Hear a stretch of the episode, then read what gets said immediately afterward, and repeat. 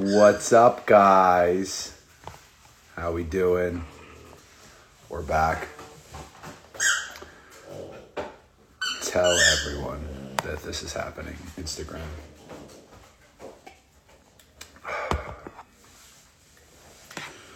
Where's Andy? No. Still no Andy. What's up, guys?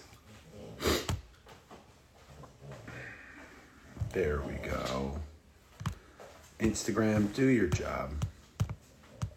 Algorithm. Work. There we go, Andy.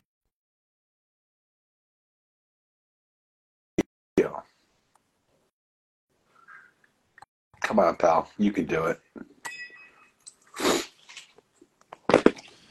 There we go.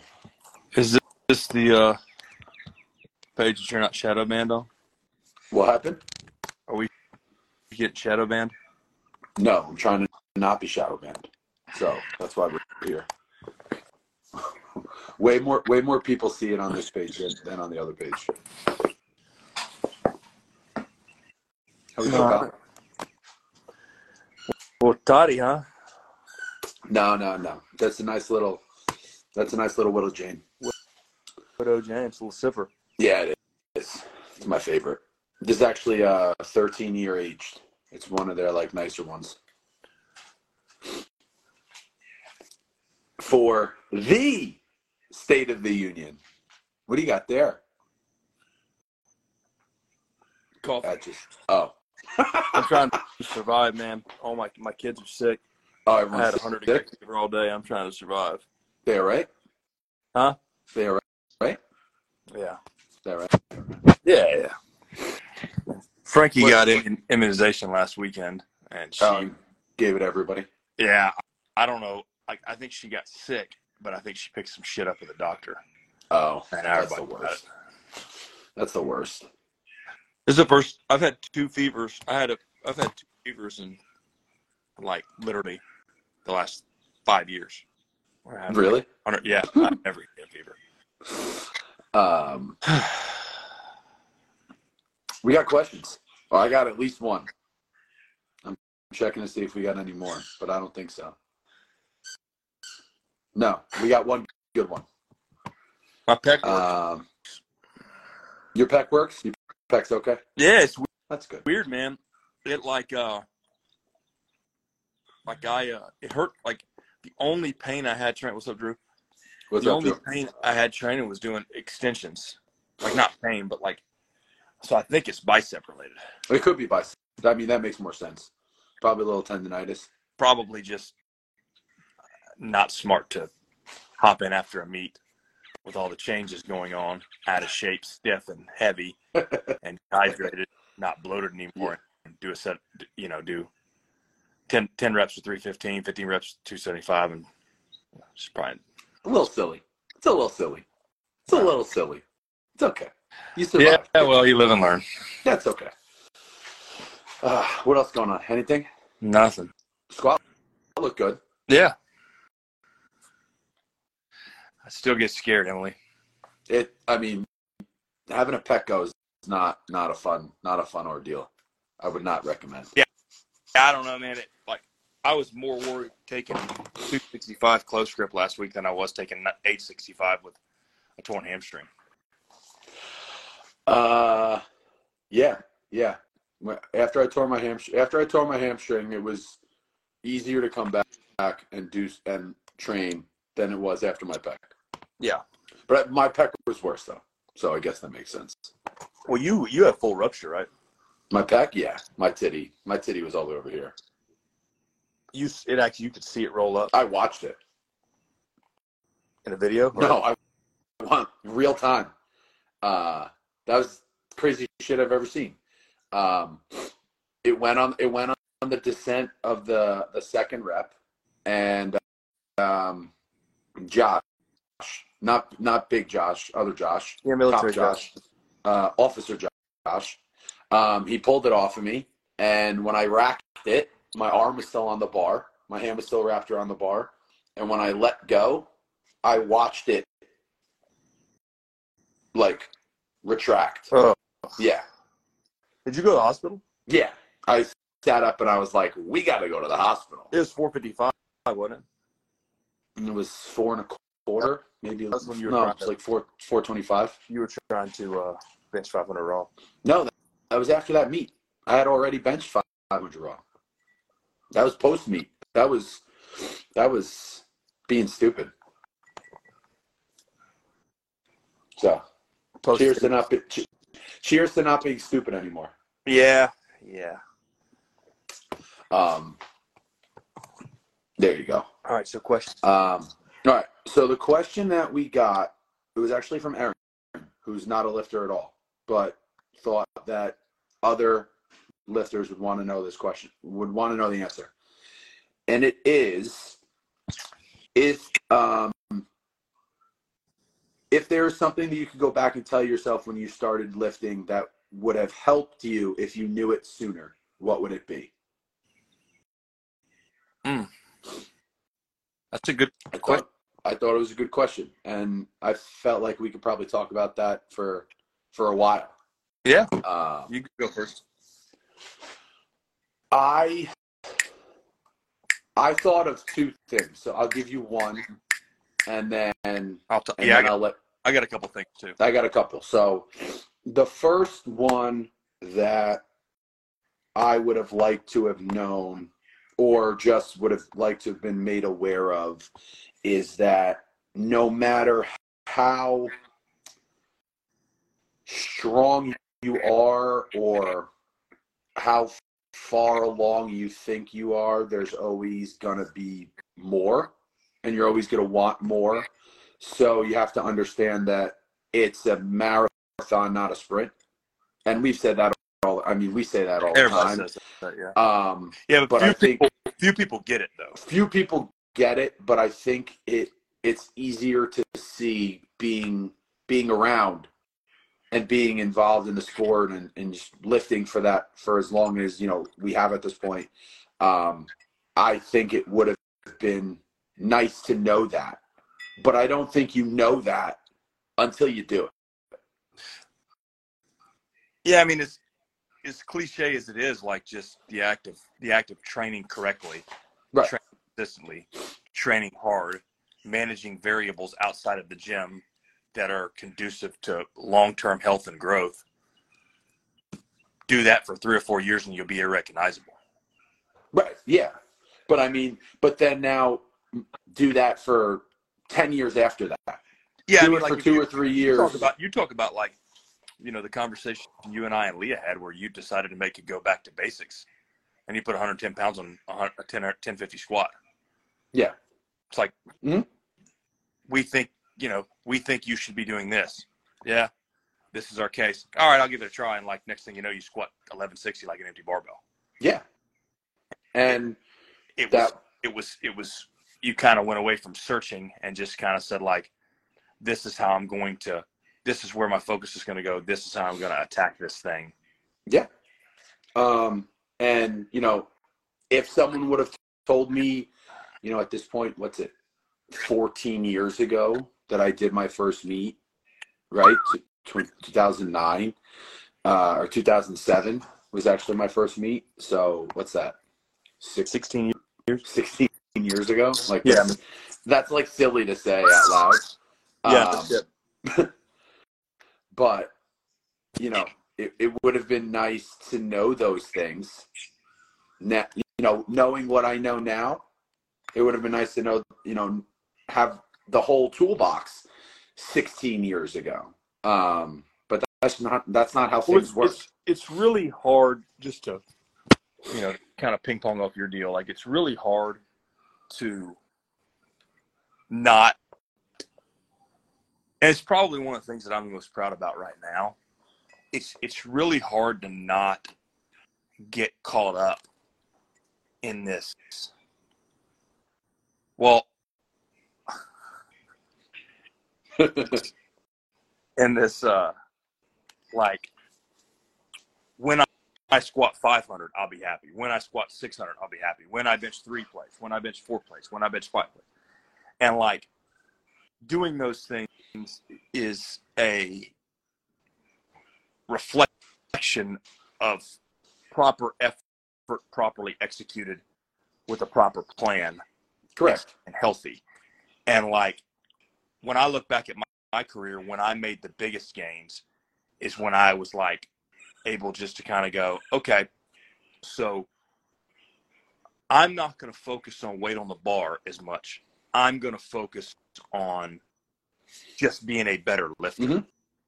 Just like, because for me, and this is not a flex, I guess that's the word that people use. Like, I have a sickness in my head. I can't not train. Like, I right. train like when even, I do. Even if you weren't competing, you would still be training. Yeah. And even now, like, I couldn't take time. Like, I've got 101 degree fever, and if I have 101 degree fever, at minimum, I'm going to go in tomorrow and find a way to get through my speed squats, find a way to get a deadlift in, and find a way to do, even if I adjust my accessories, like I might just march and do some band leg curls, but I will get a train. I will find a way to get better. Yeah, 100%. And with that being said, like, I don't have, but for me, it's not just the effort, because the effort's a given. For me, it's the, is it proper? Because I probably am less strong now than I should be because I've done too much for too long. I was in a perpetual state of overtraining. I was just like, well, I got to get this, you know, I got to squat and I got to deadlift and I got to do good mornings and I got to do this and I got to do this and I got to do this and I got to be in the, you know, it's like, when you look at that, it's more than you can recover from, and it's more than you can progress on. And so I think there's both ends of the spectrum. There's also people that need to do more. You know, I got a kid, Cody, and it's like his lifts, I mean, he's put 60 pounds on a squat, 40 pounds on his bench. I don't know what he's going to deadlift, but he just doesn't like to do accessories, and he just wouldn't do a second 2 days a week. So we just go and do max effort work, kind of stand around and act like he was doing accessories, and then leave. And I finally got him convinced to do accessories, and it's crazy. It's just like, it's like clockwork. Like, yeah, you're putting the effort where you need to put the effort. And the crazy thing is because, you know, his nature might be to be lazy. He's trying to get more out of less. So he's just not going through the motions, but he's just doing his accessories, you know, not banging his head up against the wall till he gets bloody. Just, I've got extensions to do. I'm going to do some extensions, and I'm done. And then I'm going to progress and progress and progress. And it's like, it's crazy. So that would be my thing. You know, I mean, marathon, not a sprint, is obviously the first thing. And thinking about not thinking week to week, not even really thinking month to month or cycle to cycle or meet to meet, thinking year, like 2 years to 2 years. You know, because I'm taking weight, even getting into multiply after putting up an elite raw total and competing raw for 9 years. Like, I now do my opener I'm going to open above what I missed at my first meet. You know what I mean? Right. So it's like, and that I've been competing in multiply for basically 3 years. 3 years, not even 2.5 years. Right. So it's like, if I can continue on that trajectory, I mean, where will I be in 3 or 4 years? I mean, if I'm healthy, probably, you know, opening up with right around what I've squatted now and taking a run and taking 1,000 every time I compete, hopefully. Right. You know, and I mean, that's the goal. Everybody talks about, when are you going to squat 1,000? Like, when I know I'm going to squat it, not when it's just like this Hail Mary, you know, that might hurt me or somebody else. Like, I don't need to jump from 2,200 to 2,400. Like, I'll be happy with 2,250 at the next meet, and then be happy with 2,300, because I want to own those totals. Right. And, you know, like, it was a perfect example. Like, I did 2,100 at the Rick Lawrence in 2021, and it was I had a very good meet. And then the next year at the Lawrence, I had a terrible meet and did 2,223. Right. You know, and I left some pounds out there 5 months later and did 2204, 2206. You know what I mean? So, like, I'm still waiting on that. You know, there might come a perfect day where it's 2350, but, you know, that's, everything has to go right, and that's not powerlifting. But for me, it's like, it's pushing that floor up. You know, and I think people miss on that. People want to push their ceiling up. They don't want to push their floor up. They want to talk to you about what could happen if everything goes right. But like for me, progression is going to be like, what can you do if you only get your openers, and your openers are what they're supposed to be? If you're going 3 for 9, what's that day look like? Yeah. Is it good? Is it competitive? Is it or is it not? Because I mean, you can walk into any meet in the world except the WPO and be on the platform with your openers. Right. Yeah, but I mean, podium. But obviously that's your basement. That's your ground level. But the higher you bring that up, the closer that gets to, like you're saying, to old PRs, to old meet numbers. Now you're talking about huge jumps in your strength in strength. Yeah, and then it's like, okay, well, I hit a really good squat. I hit a very average second on bench, and then I pull what I need to do to pull to have a big PR total. Right. Like that's where powerlifting comes in. It's like, you know, I had to take a back seat with my deadlift, and the grip's part of the issue, but the other part of the issue is it's like I progressed so fastly in my deadlift because my first meet I pulled 600, and then immediately, like I competed in June or yeah, I competed in October of 11. And then my goal was like, I pulled 6. And I'm like, yeah, I'm going to pull 7 next October. Like, you know, it's like I've had 7 in my mind for so long that I eventually pulled it, but I rented it. I didn't own it. Right. You know, if I was smart, I'd just pull 625, 615, 640, 660, 680. You know, and now it's like I take the same deadlift opener at every single meet that I do, even though it's a year away, and it's because I got really greedy with it. And right. You know, now we're trying to address some things and going back through that. And then with bench, you know, my bench is going through the roof, and it's just kind of because I've taken a back seat and just kind of said like, I'm gonna get bigger to cut my range of motion. I'm gonna put solid muscle mass on in the right areas, and I'm gonna learn how to work the shirt. And all my benches look great, and it's because my focus was just on being a better bencher. So being a better lifter, being a better lifter. Right. And for me, what I wish is that I think where I hurt myself a lot was overreaching. And with the main lifts, I'm actually pretty good about it. Like a lot of times, you'll see my main lift and go like, "Why did you take another one?" But where I overreach a lot is like with my accessory movements. And I'm so focused. Like I did, you know, I 3 weeks ago before the meet, I was doing tricep extensions with 215, like fairly strict, but you know, I'm taking them to 3 or 4 inches above my forehead. And I just put like 155 on the other day and literally took it to like my eyebrows and cut my rest periods down and made sure that they were super controlled. And like, I felt like I couldn't extend my arm for 3 days. Right. So what's the better workout? What's keeping me healthier? And what am I going to be able to progress on more? And what am I going to be able to pour more quality up? And that's where, like, I think I really stumbled, was just pushing the accessories so hard and heavy, and just wanting to be that guy that's like, I want to put all this weight on tricep extensions, or I want to handle all this weight. And it's not, you know, at the end of the day, if it's not pushing your main lifts up, it's not doing you any good. It's not doing you any justices, because yeah, maybe you can tricep extension 315, but if that's not helping your bench, then who fucking cares? That's exactly right.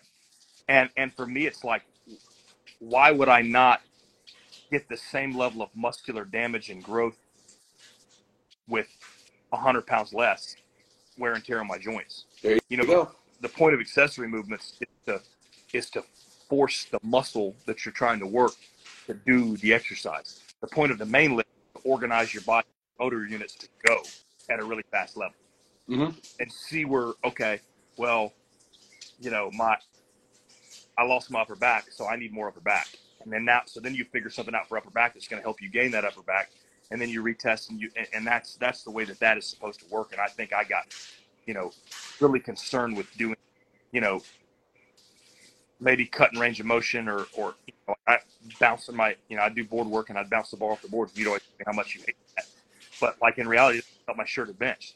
All it's doing is just saying, like, yeah, I mean, I took 455 off a two board, but, like, that's not – I didn't own it. There's no carryover. There's not going to be any carryover for that. No, because I'm not for that movement to your bench. I'm not squeezing the muscle to do that. So I think that's where some of my stuff, you know. So I wish early in the process somebody would have slowed me down on accessory work. Said like, cut your rest periods down, slow down, and really try and put the emphasis on the muscles and do the exercises that you need to put the emphasis on the muscles and get bigger and get those muscles stronger and do it correctly. Because I think if I would have done that, you know, I think I'd have less wear and tear. I like my golf tan. It's a good one. How'd you play? I shot what I shoot. We played 9. I shot a 46. That's okay. It's about right around what I've been shooting. Punch it so around, far. Keep it in play. Yeah.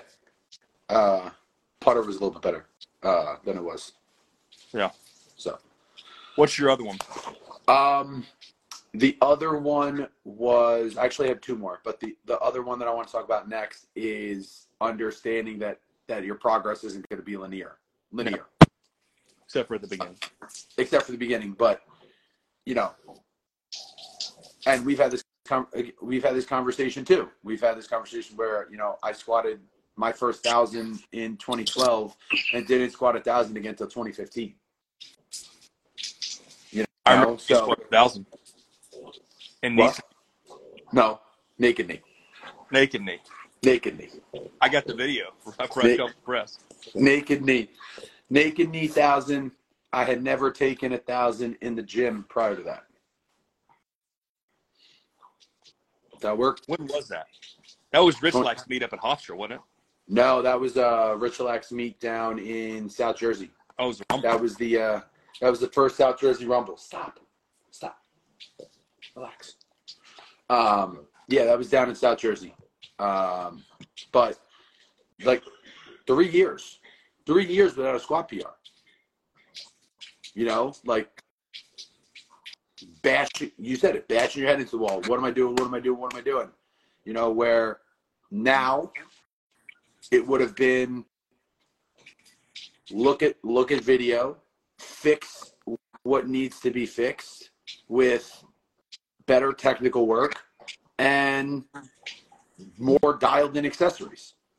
But how do you learn that? We thought we knew what we were doing back then. We had no clue. We did.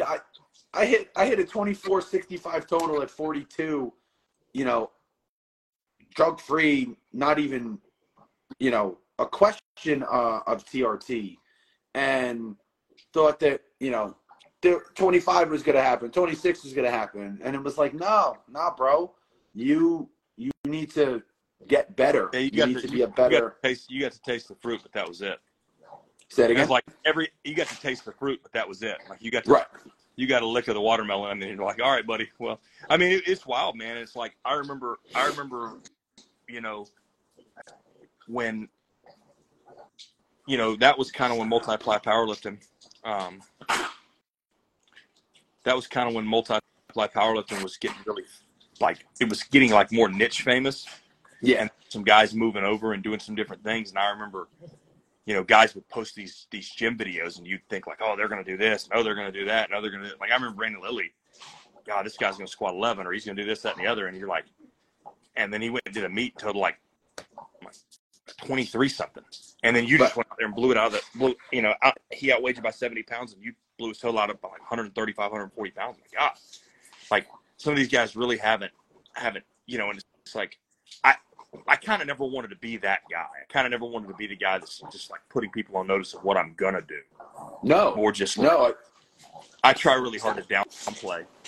I've always tried really hard to downplay like what's next, and because like the stuff with, you know, there's just so many variables with equip lifting, you know, and I think that's what makes it more fun. Is like there's a little bit of the pressures off you, because you don't like, I mean, if you're strong enough to squat 700 raw, you should probably squat 700 raw. But there's not a whole lot of thought in raw, like whether or not it's going to be there, unless you cut a ton of weight.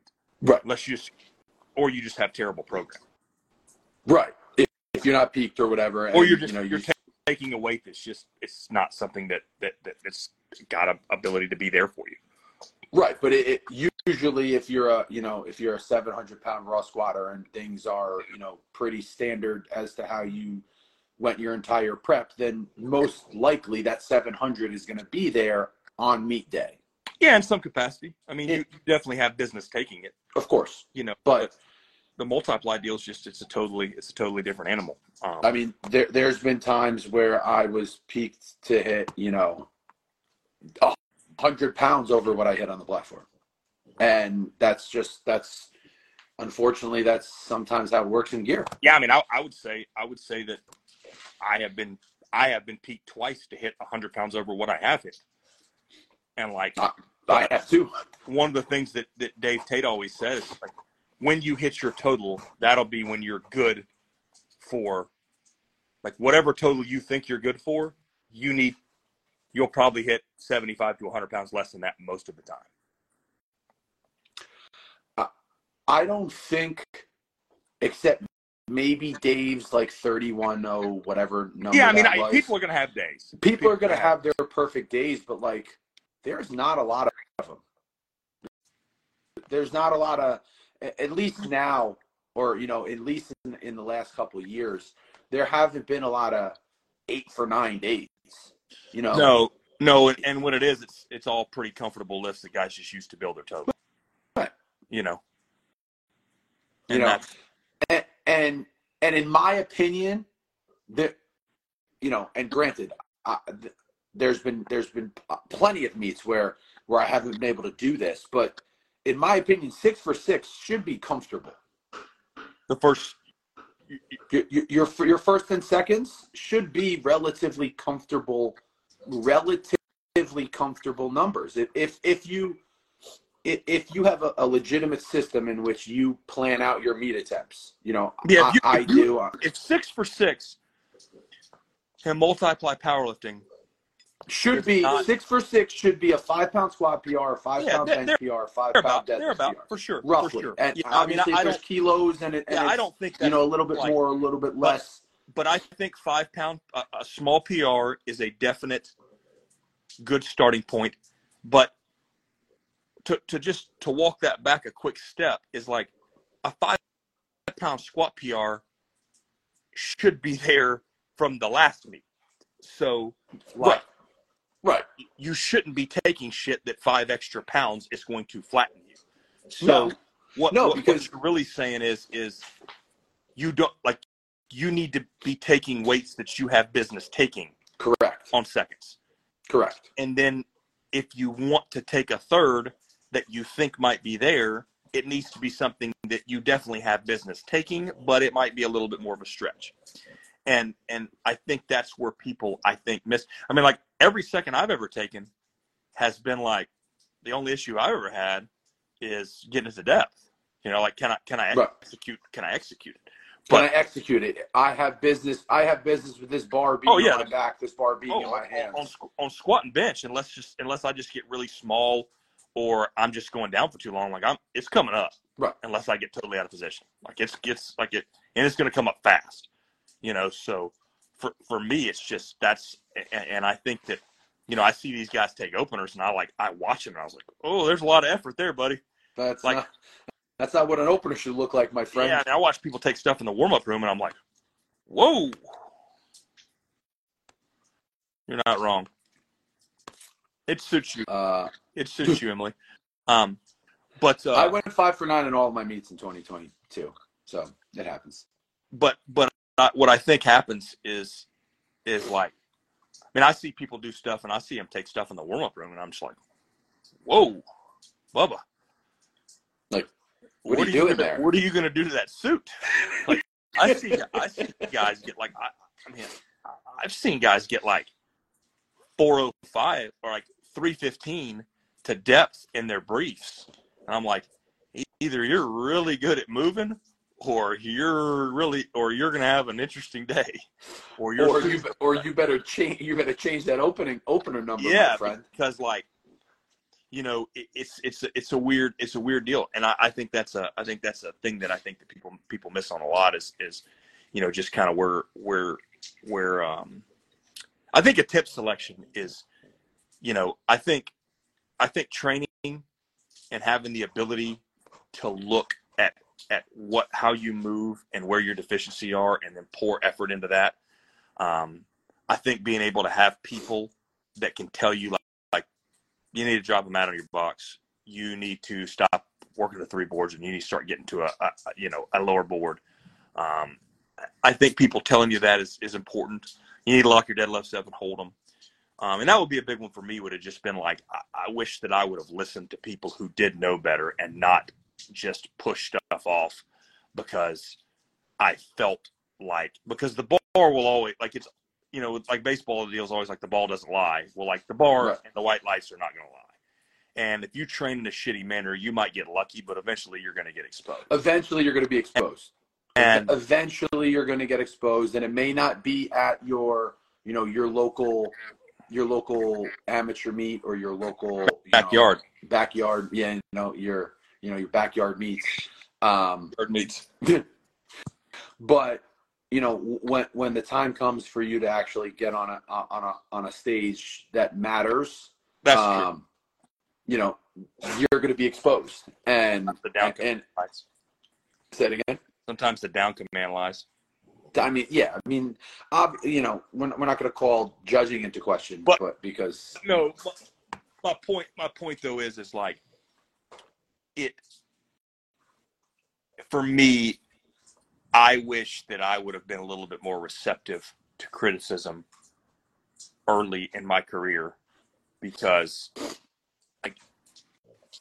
I wish that I would have known that I didn't know shit when I didn't really know shit. And that's the other thing is like, just because you can spout off and, you know, Louis quotes and quotes out of the Book of Methods and this, that, and the other, like, that doesn't mean that you know how to power lift. That means you know how to read. Yeah. And draw back knowledge. You know right. what I'm saying? Like you can flip a Tyler Childers song. What's up, DJ? You can flip a Tyler Childers song on, and I can sing every word of it. But it was actually Cody, Emily. He was here too.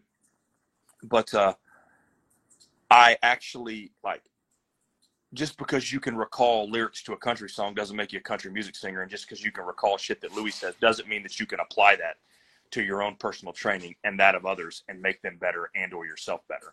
And that's something that I think people in this sport, and I am guilty, but I'm guilty in a different way than I think other people were, because I wasn't out there trying to sell and tell other people how to do their stuff. That's not the kind of person that I am, but I was doing it with my own training. I was just like, this feels good. I'm going to do this, or I know better here, you know, whereas I think, you know, if I would have been more receptive to coaching and to people slowing me down and to criticism for me to take a step back to people who had been, and it's what frustrates me to no end, you know, and it's not just with powerlifting, it's with life stuff. It's, I mean, whether it's giving people, you know, different types of advice in life, I'm just like, man, I've done that. Life advice, baseball advice, lifting advice, financial advice. Like, dude, I get it, but I've done that shit before. Right. I've made that mistake. I'm trying to tell you the position that I was in was eerily similar to the position that you were in, and you don't understand. And that's one of the things that nobody ever talks about with Louis is Louis torn his bicep 3 times. He's broke his back twice. He's torn his pec off. If you see the guy, he has no bicep, he has no pec, he has no hamstring. He's broke his back 3 times. And what he did was he took the knowledge that he learned to keep everybody else healthy. And people don't want to lift. They want to go well, I'm going to do the conjugate system, but I'm going to do it this way.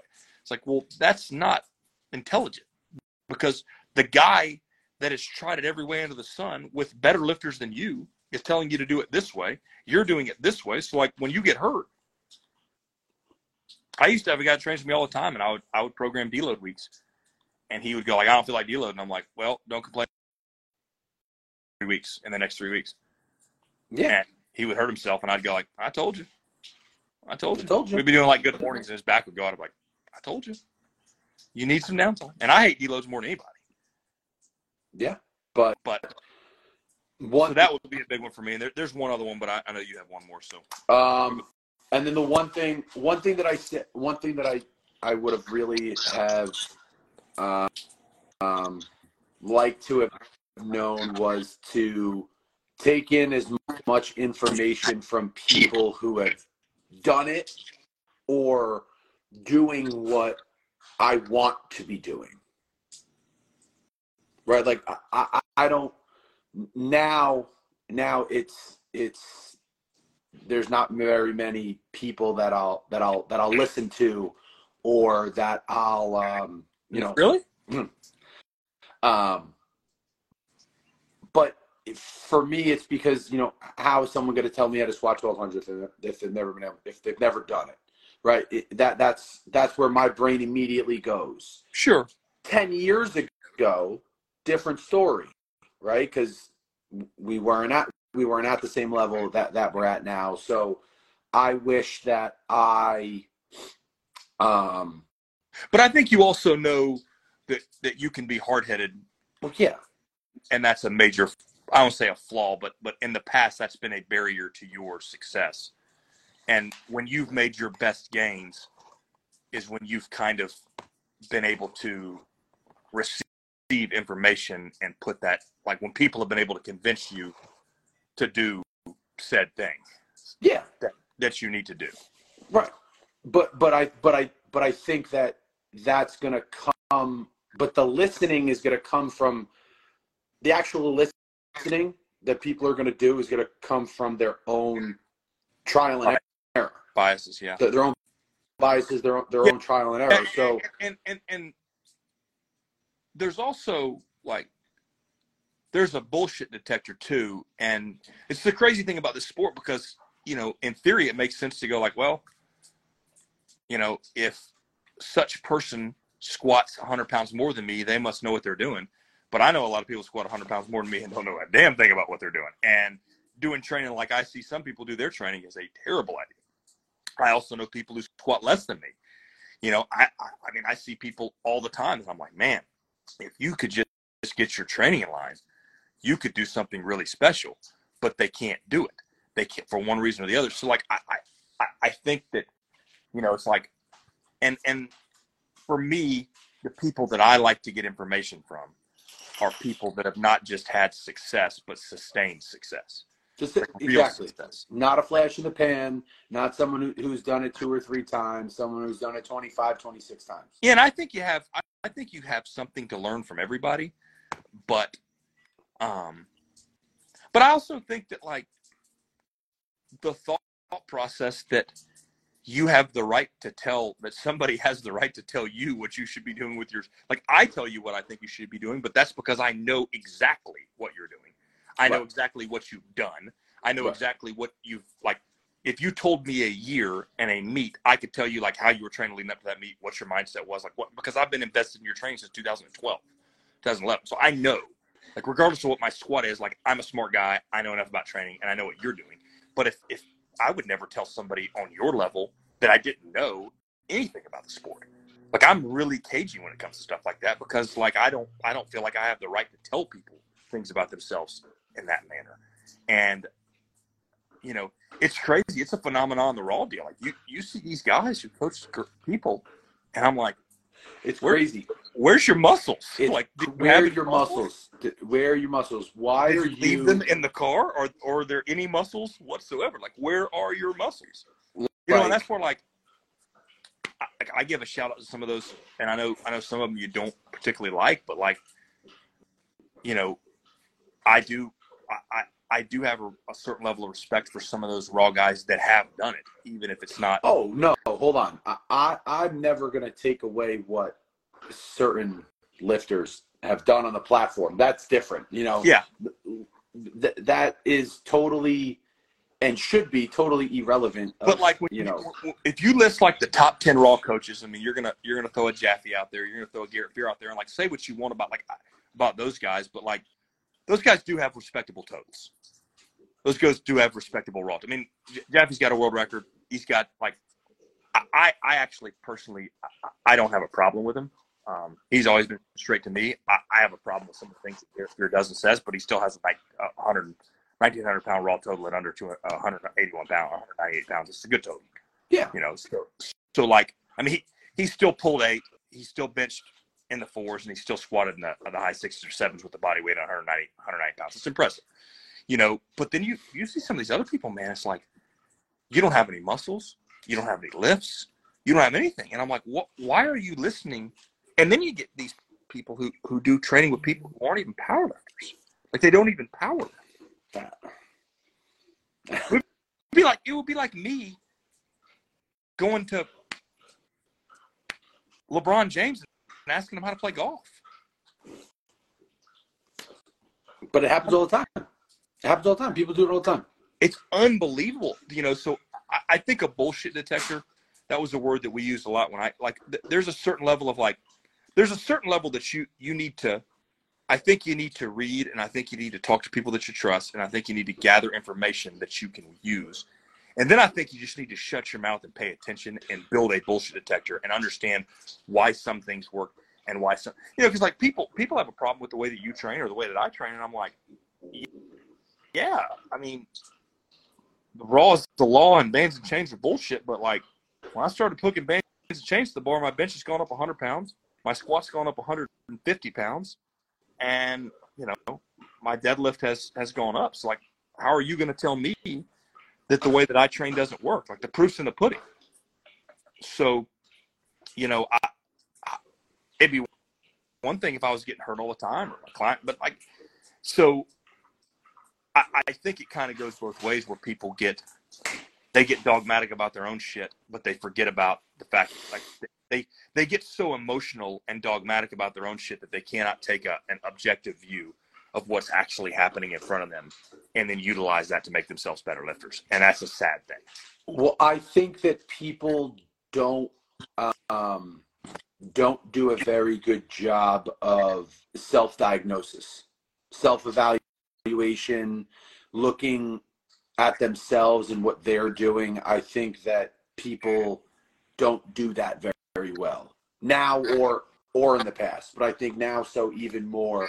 And I think that the only reason that people do things now is to post on the internet as opposed to being better, making themselves better.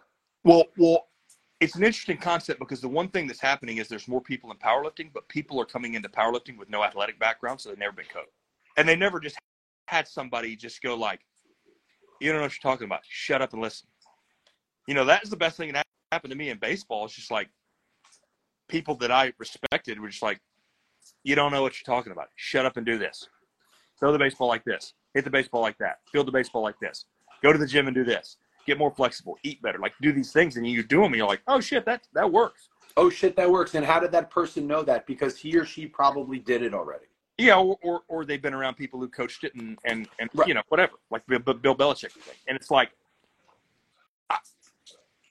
I think that people, they're just so afraid of criticism that they can't stomach being told that their limited knowledge base isn't what they think it is, and so they cut themselves off from people who could help them. Right, where those people are going to be the most helpful, the most beneficial to your longevity, to your success. Yeah, I mean, and second, do you think you can't learn something, or that there's only a certain type of people that you can learn from? Like you're dead. In whatever it is that you're doing. Yeah. In whatever avenue that you want to talk about, you're dead. You're dead in the water. I mean, Louis was the perfect example of that. Like, Lou knows more about powerlifting and strength and how to train people than anybody. I mean, he literally had a lab. I mean, Westside Barbell was a lab. It was an experimental deal, and he would bring people in. And if you look at the evolution of just speed work, 10 doubles was 70%, 10 doubles was 60%, 12 doubles were 60% in bands, 12 doubles were 50% in bands. You know, add the chains, do this. Now it's 5x5s. The deadlift was 6 singles at 70%. Then the deadlift was this. Now the deadlift recommendation is something totally different. And like, if Louis not dogmatic, you damn sure shouldn't be, because he's read everything there is to read and talked to everybody there is to talk to and paid attention to everything that he's supposed to pay attention to. So if he's not married to his own ideas, for better or for worse, and he's willing to learn something from somebody, then there's always something. There's always something to learn, but in certain top, like there's always something that you can do better. You can always, you, me, anyone, sure, can always do whatever it is that you're talking about better. 100%. No one is a perfect lifter. No. No one has a perfect squat, a perfect bench, a perfect deadlift, right? There are people who are, close, but no one is perfect. So everyone. Yeah, but those people still miss. Of course. But everyone can learn. Everyone can perfect their craft. 100%. Whether it's geared lifting, whether it's raw lifting, whether you're in sleeves, whether you're in wraps, whether you're single ply unlimited, it's irrelevant how you're doing it. But I think that everyone can benefit from taking a step backwards and looking at themselves to see where they can change things, make small minor tweaks to better either their performance on meet day, their performance leading up to meet day, their body composition, their health, their hormone levels, all of it can be. Yeah. When you go to big meets, what do you see in the back? People asking questions. Like, I saw you doing this. Why are you doing this? What are you doing? What did you do? What are you running? What are you wearing? How are you orienting your shirt? What are you doing with your hands? What are you doing with your collar? What are you doing with your triceps? What are you doing with your straps? What are you doing with your strings? What are you pulling? If you look at any sort of high quality, high caliber, high level meet versus a local amateur, meet, you're talking about two totally different situations, two totally different environments. 100%. When you talk about a high-level equipped meet, you are talking about people who are bouncing ideas back and forth in the warm-up room against people who they're competing against. 100%. Yeah, I'm going to hit you up on Instagram and take a look at this for you. Hey, you know how many times, during deadlift warm-ups, people were like, hey, asking me questions or having me look at warm-ups, like trying to learn something on meet day in the warm-up room. Oh, yeah. It's gonna rain. Let's go rain down there. It's raining already. But yeah, you're 100%. I mean, I've seen it. But then you look at a local meet. Holy shit, that's Henry Thomason. He's asking Chris about the deadlift, and he's like, got a chance to win the meet. Right. You know what I mean? But then you look on the other side of the spectrum at people who have been in the sport for 2 minutes at like headphones on, staring at people, snarling. Just want nothing to do with anyone, no questions. It's their way. They no other deviation from that. Yeah, and the thing about multiply meets is like everybody goes out to the platform to look and see what people are doing. Right. Like, I want to see what's Chris taking, what's Andy taking, what's Alan taking, what's Pickett. Everybody is so like willing and because it's like they want to see if this thing is becoming, if the thing that you're doing or the thing that I asked you about, is it working? Is it playing out on the platform? Because that's another thing that people miss. That's where it's the most important. It doesn't matter if your shit looks good in training, but trash on the platform. Then your results on the platform are in this sport are the only thing that matter. Yeah. Right. I don't know what else you can gauge, at least in this arena. It's your numbers, right? So if you're not doing the things to better those numbers, or you're not taking in information or taking in knowledge to better yourself, and you're just going to be hard-headed and ignore everything, and that it's that way or the only way. I don't see that person being around for a while. Yeah, and if you're not willing to swallow your pride and leave no stone unturned either. Right. If you're just going like, nah, I don't have anything to learn from this guy.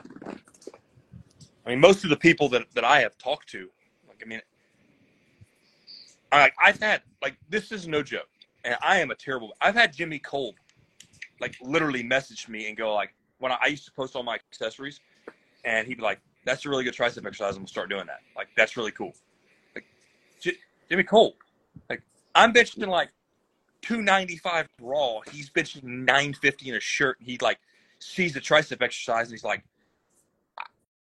I mean, if you don't like, I mean, what do you think? You think that like Tom Brady doesn't think he has to listen to Bill Belichick? I mean, it's people are just, they're very, they. The no stone is a good lightning strike. The no stone unturned thing is just, it's crazy to me. It's really, really crazy to me. And the dogmaticness that people have with regards to what they think and who, and it's all a view of like, I think it comes, I think it comes from a lack of self-esteem and a lack of self-confidence for people. Cause I think that, you know, they say, well, if I have to ask such and such for advice, how could I, like, how can I beat them? Like, well, I don't know, man. Like, maybe you should just try and get as good as you can and then just see who you can beat. Like, people are really concerned, with who their, like, where their competitive state is when they're 300 pounds away from their genetic potential. Like, I don't really care who I beat when I total 2,200. I'm interested to see who I can beat when I total 2,500. Right. If I beat you at 2,200, like you're a very good powerlifter. You're a very good powerlifter, but but you could be a very good powerlifter, but like you're not top of the world. And like I don't have any like misgivings about being, one of the best powerlifters of all time, but I do think that it's in the cards for me to be very competitive in a couple of years. And for me, it's like, I don't really care. Like, I'm only interested in the trajectory going this way. Right. So. But I think that lack of self-confidence is why people can't look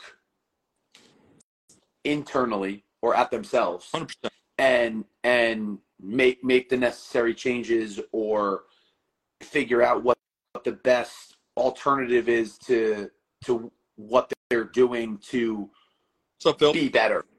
Yeah. What up, Phil? Yeah. I mean, it's like it takes some humility and humbleness to be willing to ask advice. It's like you go to the PGA Tour and you watch those guys around the chipping green and they're asking guys like, how do you chip? What do you do? Talk about your putter stroke, or what are you doing for, for this, or for that, or how are you drawing your driver? It's like, saw a deal the other day where John Rahm, who's by far the best golfer, one of the best 2 or 3 golfers in the world, and he's getting pitching and chipping lessons from Phil Mickelson, who everybody hates, but like Phil Mickelson is the best. He's got the best short game in the world. He's got the best short game in the history of golf. It's like why would you just go like, I don't like that guy, so I'm not going to get it. Like, what? Like, if you had an opportunity to talk to David Hoff about how to program the squat to be your best in 10 years, why the hell would you not do that? Why would that guy's been the best? One of the best 3 powerlifters in the world for 15 straight years. What? Because you don't like him? I don't know, man. That's silly to me. But what is your last one that you were going to touch on, or is it my turn? I forgot. Make it your turn. I would have gotten gear quicker.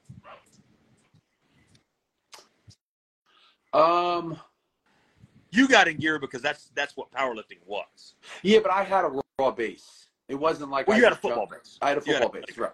But like, when you got into powerlifting, there was no raw, it was just raw lifting. Like when I started competing,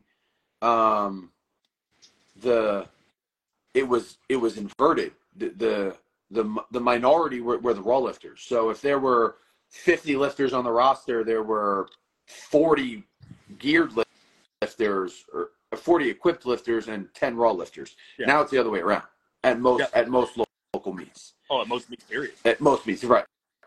So I don't know if that is one for me. I think that if I would have learned how to manipulate the gear better, I chased some of the raw stuff way too much too early. Mm. Phil said, do you think kids nowadays are getting into gear too soon? They have no raw strength and squatting like five. Yeah. I mean, I wouldn't have gotten into gear when I was like, I squatted 650 or 600, but like when I got my raw squat into the low to mid fives, I probably would have started putting a suit on. Like a couple, I would have said like maybe in 16, maybe in 2016 would have been when I would have made the jump of 15 instead of 20. But I think that's, it's twofold, because if you're going to get into gear early, it's not necessarily a problem as long as your raw strength is built. You're not just doing it to say I'm squatting 700. Correct. When like the only squat. Correct.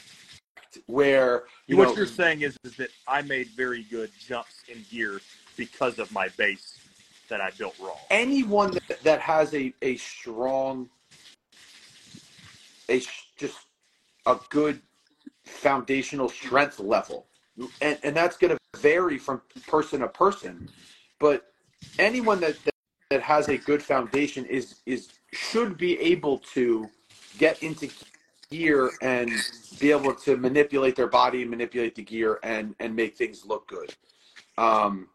And if you can do that, I don't think it necessarily matters how strong you are. So I have a girl, she's done one meet in her first meet ever was in gear. She had never put on gear before, and she was a friend of Rob's, and he started dragging her in, and she was like, I want to do a geared meet. And we were like, all right, cool. And her entire training was twofold. It was to bring up her raw foundational strength, but then also make sure that her geared lifts looked pretty, right? Because if you're able to move weight and it look good, that means that you're not hitting your ceiling. That means that there's still room for growth. Yeah. So in my opinion, I don't think there's necessarily a number or there's necessarily a time. I think it's time under the bar. If you make raw squats look good, you have no business being. But I think it all comes back to can you maneuver or can you manipulate your body correctly? Are you strong enough to move properly? Yeah. Right? Yeah. So if you're 200 pounds and you're moving 405, because that's what Phil said, should you be in gear? I don't want to say no, because I don't want to tell anyone that they shouldn't get in gear. No, but I would say it depends on how that 405 looks. It depends how that 405 looks. If that 405 is looks like what I look like when I squat a 405, you're not ready for gear. No, but even if that person is squatting 405 in gear, right? That means what's their raw strength? Call it 225. So they're getting 180 pounds, whatever, out of their suit. It is 225. Anything to write home about? Is 405? No, but that person at that level has a 225 pound squat. Whether that's impressive or not, that's what they squat, and it looks good. So if they want to put on some gear, and now that 225 pound squat turns into a 405 pound squat, but it looks good, I don't care. No, I agree. It matters. If you look like a baby giraffe, it matters not one bit, in my opinion, the number, the weight on the bar. I agree. It doesn't, and it's never mattered in terms of in terms of coaching, at least. Like, obviously weight on the bar matters to me in terms of my numbers. Yeah, but no, I agree with you. But if you can't move well raw, or you're endangering everybody if you hop into gear. Yes. And you're not ready. If you in gear, I mean, strength matters, but the way that you move and the way that you move and the way that you control yourself matters more, and the way that you can maneuver your body. So there has to be comes from time under the bar. Say that again. Stability comes from time under the bar. Correct. So I don't necessarily think it's as much of a weight thing as it's have you the experience of, you know, and for somebody it might be 6 months because they might have a huge athletic background like you did and take the gear. And for some people, you know, it might take them 5 years. So perfect example. And this had nothing to do with my athletic background. I started training when I was a freshman in high school, right? The end of my freshman year, I squatted 405. Now that's not, did it look good? Probably not, but I was just able to take everything in that I was learning and accelerated that quickly. Right now, am I saying that because I squatted 405, I should have gotten into gear when I was 15 years old, or, you know, when I squatted 6? No, absolutely not. But if you take that same person and that 405 squat looks good and they're able to control themselves and they're able to move the way that they should be moving underweight, then I don't have a problem with that person into gear. I call it like motor bigger than the chassis. You know what I mean? Like they've got a 700-pound horsepower motor in a Prius.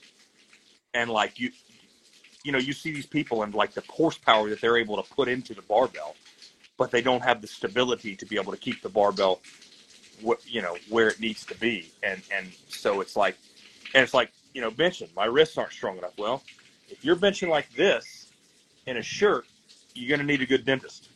Oh, you sure are. You know what I'm saying? And if your natural deal is to lose your upper back in a squat raw, like the gear doesn't keep you upright. It will help. The reception of the gear will help keep you upright, but it doesn't keep you upright.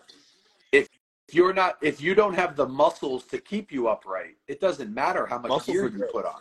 Muscles are good. Muscles are good. Muscles are good to have. Yeah. So I think it's more, you know, and I don't think some people are ready for the pressure. I think the pressure is a lot for people.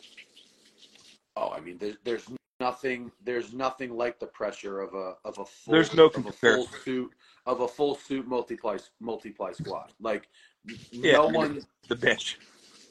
Yeah, but you know what I mean? Like a third attempt type setup where, you know, you can't see. The only thing that you can hear, and everybody's moving and screaming, the only thing you can hear is just like, please say up. Please say up, or please say press. Yeah. You know what I mean? And it's like, I don't know, like, and it's like people kind of joke around at meets and they're like, why is everybody yelling? It's like, because you've never had 105% in your hands with your shirt jacked to where you can't, you're seeing white, you can hear nothing. You know, I mean, you had to like wake Mike up to stand up with 1,000, like, because, you know, he's under pressure for 7 seconds. Right. It's crazy. You know, it is. Like, people aren't ready for that. No, but, and even having a raw base doesn't make you ready for that. No, but being in shape does. 100%. 100 does. Absolutely. You know, being able to do, you know, a heavy set of 5 or 6 or 7 or 8, which is, you know, being able to do those things, being in shape, being able to cut your rest periods down and bang out multiple sets of squats and deadlifts and benches, and being able to train your body to move and to handle pressure and to output strength over the course of 3 to 5 to 7 seconds. Right. That is a big deal. And people miss on that. 100%. You can't just like rip singles raw and then throw a suit on, you know, because a raw single takes 2 seconds, a gear single takes 6 or 7, or if you're me, 14. So, you know, that's why the original deal The original reason was because of how long it takes. For, the doubles on squat and triples on squatter. That's how long a geared squat should take. The triples on bench is how long a geared bench takes. So you have to be training yourself to be under load for that period of time. You know, and deadlifts kind of the same, but that's a big deal for people. So you do have to be in shape, and your body has to be prepared to output. So I'm about to lose my phone. So let's say our goodbyes. Well, I mean, we already went 36 minutes. Aaron was right. I thought we were going to wrap this up pretty quick, and this has been our longest one. Yeah, I mean, whatever. Good to see you. Yes, my friend. I need a deadlift for tomorrow. So, what was last week? I'm working sumo the whole way, but it was 2 inches versus purple, monster mini, and red.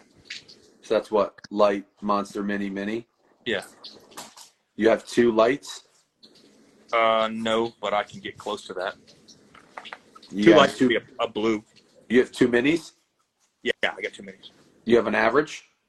Yeah, I got. The only thing I don't have is multiple of the bigger bands. Go average 2 minis each side. Doubles, raw, singles, when your brief's going. And I'm going off 2 inches? Drop down to 1.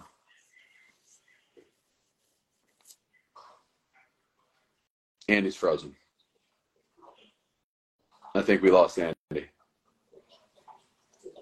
I guess we'll have to text Andy his deadlift workout. All right, guys. For everyone who's here, thank you for actually hanging out with us. Moving forward, we would appreciate some extra questions. So if you guys could send those along, that'd be great. We want to answer the questions that you guys have and not just have us talk to each other for an hour and a half. But thank you for everyone who stayed around to hang out. This is, of course, the State of the Union, sponsored by Andy's Gone. So the Go Hard Barbell, BCB Training Systems, and Wicked Wolf Beard Co. We will be back next week. And moving forward, we'll probably be good for Monday nights at 7:30. So mark your calendars. We're not going anywhere. Bye, guys. Thanks for tuning in.